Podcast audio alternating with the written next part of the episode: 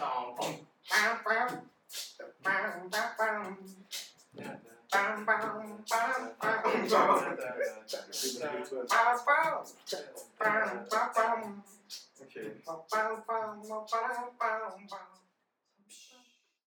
Hello and welcome to the third episode of the Extreme Exchange. Today I'm joined by Matthew Lee and Zach Loh. Hello. Today we have Hello. some very interesting topics coming Yeah. our way. like re- recently um, there's been a lot of social reforms Mm.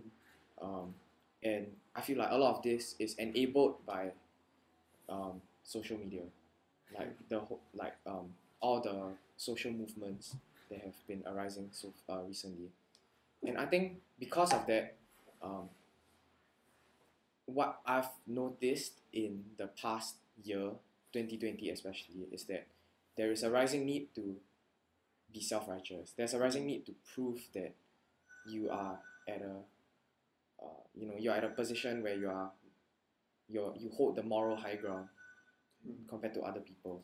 And I think because of social media, this is enabled, Mm. um, and this is actually encouraged. And because of this need to, you know, prove that you're more righteous than someone else, Mm. I think that sort of like leads into the whole like the whole intention of the whole um corrupted intention of so uh, of cancel culture and, and how it grew to be this kind of thing that's perverse and not as good as it was originally. I just want to add on to this point because, like, from a social media standpoint, as a private person who doesn't have social media or has a smaller social media following, I'm under a lot less scrutiny compared to someone who has a million followers, a million plus followers. You see, so right now I'm like people.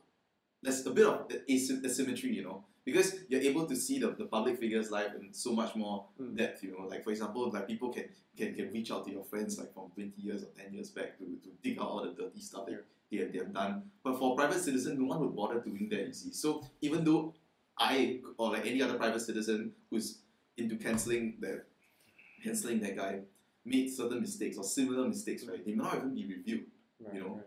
But then, whereas the guy who's from a who's a public figure will get it all reviewed, you know. So even though I could I could be commenting, you know, like some people could be commenting like, oh, you know, this guy is doing all these bad things and stuff. But hey, what if some of the people that are commenting actually doing it in their own personal mm. lives? We just don't know, Yeah, you know. correct, correct. That's like the thing I'm thinking about, lah. And it doesn't make sense, right? Because we're all, you know, on the same level. It's just how Yeah. how come just because they are more exposed that they have to live perfect lives. Mm, correct, correct. True. I think there's an expectation because when, when you're when you're in that high high seat, right, the pedestal, Mm. and everybody looks at you. There's there's a kind of expectation for you to be to be good, basically. And then Mhm. I think that I think the, the public figures themselves realize it. So what happens is that they will have to conform to the to the to the masses. They will they will look at what's I guess trendy in terms of who to criticize and what is a good opinion to have. Yeah. Then they'll just take it. Yeah, Yeah, yeah, yeah. yeah. And and that's not to say that people don't okay, yeah. So to, to go back to the to the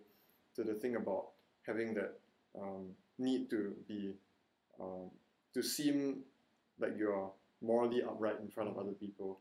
I think it's not to say that there aren't morally upright people, but that there's a very real tendency to to choose the politically correct answer. Um, yeah, and then and then you you don't actually stand up for the person who who who's being criticized and and you don't try and find out what what parts of their argument is is, is fair Yeah, or, yeah. or something like you don't give them a proper hearing. Yeah, exactly. No, but undoubtedly, like let's say the cancel culture has all these flaws, like what you mentioned, what we've been talking about. But then what I'm thinking about now is like, okay, what if there was no such thing as cancel culture and there was no effort that was made in you know holding these people accountable? Mm. It means like let's let's let's look at the other end of the spectrum. If let's say there was no effort on our part as, as viewers um, to actually hold companies or stand up people them. right? and stand up for, for what is right. Yeah. okay. You know, like for example, um, if a company is causing a lot of harm to the environment, right? Mm. And we don't do anything about it, Mm. and we don't try to boycott their, their, their goods and try to force them to, to, Mm. to, to treat the world properly, right? Mm. Or like to treat the environment properly, then is that a moral failing on our part? Okay. So could it be like could it be that actually cancel culture is something that's necessary, but it just needs to change in terms of the way that we go about It needs to be moderated.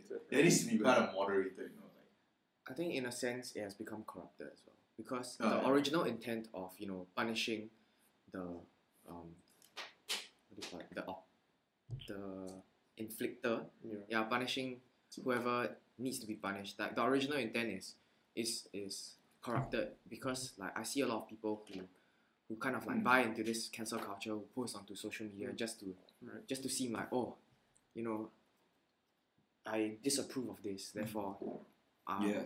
therefore you know I'm so much better and and I think not only just how it's executed but also you know the intention needs to be moderated but I I mean but I think stuff like this is inevitable lah but but yeah that's just another Okay, anyway, um, hit the subscribe button for more, and I'll see you in the next episode of the Extreme Exchange. Goodbye.